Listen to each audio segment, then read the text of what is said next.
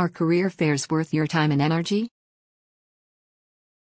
I'm not sure why career fairs still exist. Many are so ineffective for both candidates and recruiters. Yet companies continue to pour more money into them and candidates continue to pour more time into them.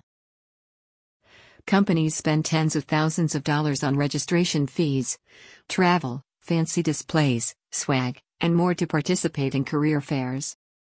Often recruiters end up disappointed in the talent pool, especially if they don't stick around for the duration of the fair. And from my past experience in hosting career fairs at the colleges I used to work at, many recruiters either showed up late or left early, or both.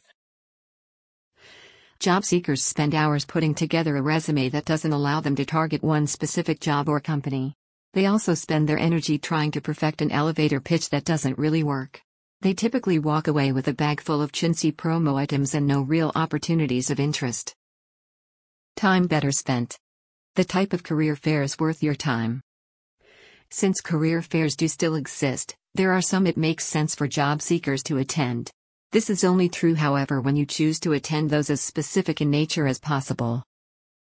This can include a career fair hosted just for a certain industry or just for certain job functions, like a fair just for coding jobs or companies seeking coders. It can also include fairs hosted just by one particular company for all their open positions. If there's a specific company you're interested in working for or getting your foot in the door with, it makes sense for you to spend your time attending their own career fair. If you're interested in a particular role, then it makes sense to attend fairs focused on recruiting for this role. It's not worth your energy to attend large, massive, open call fairs which are general in nature. You know these type of fairs. They're usually announced on the 6 o'clock news and held at your local NFL stadium or other large venue. They're like cattle calls for any and all recruiters and candidates. It's very hard to stand out from a crowd so large.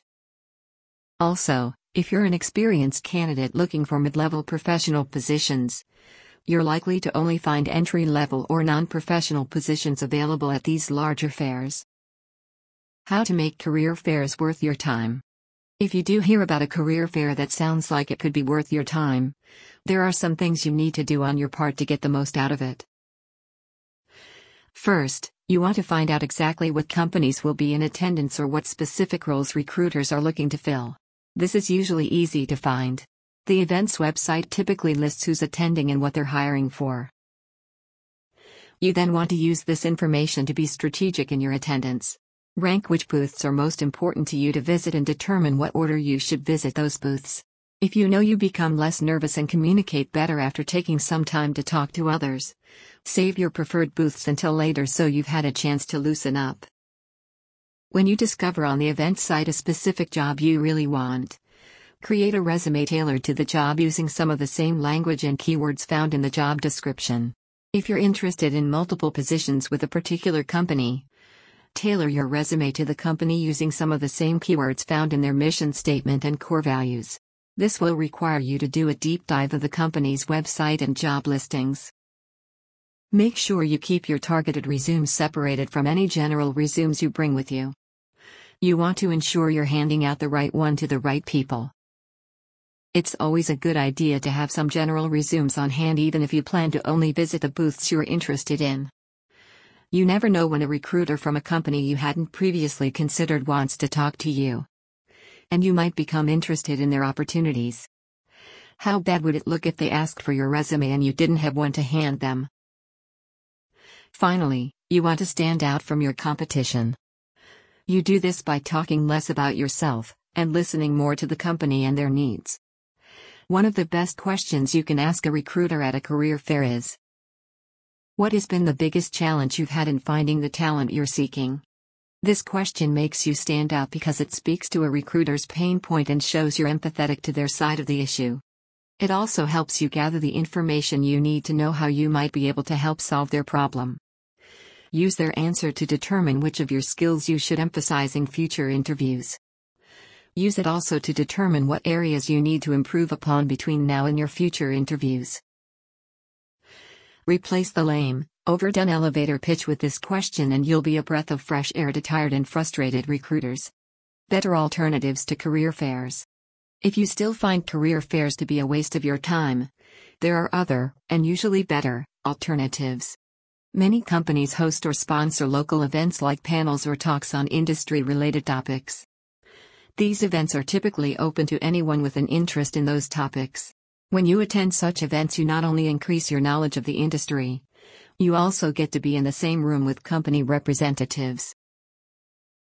These are the people you should make a point to introduce yourself to. Let them know how valuable the event was for you and thank them for making it happen. Then, from this introduction, nurture and foster the relationship like you would any other networking relationship. I remember attending a panel on a topic I was interested in learning more about. I had no idea who was sponsoring it until I got there. After the panel was over, I found myself in a conversation with the VP of the company sponsoring the event. A month later, he hired me to do some contract work for his company. You never know what can happen at these events. Even if you don't make a connection, you at least learn something while there instead of walking away with nothing to show for your time.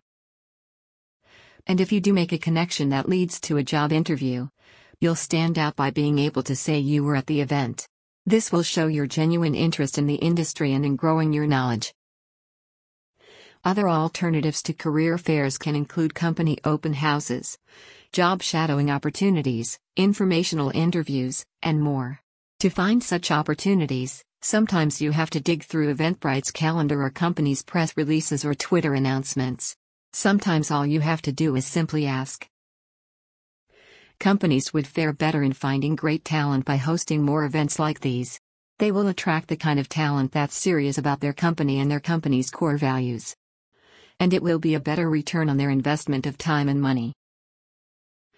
Maybe by you simply asking a company if they have any such events will give them the idea to do more of them.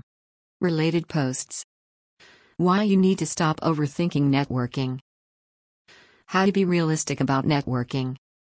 Why can I pick your brain? Is the wrong approach. The best way to write a successful elevator pitch. The on demand video course The Secret to Successful Networking How to Do It Naturally and Effectively. Career Fairs.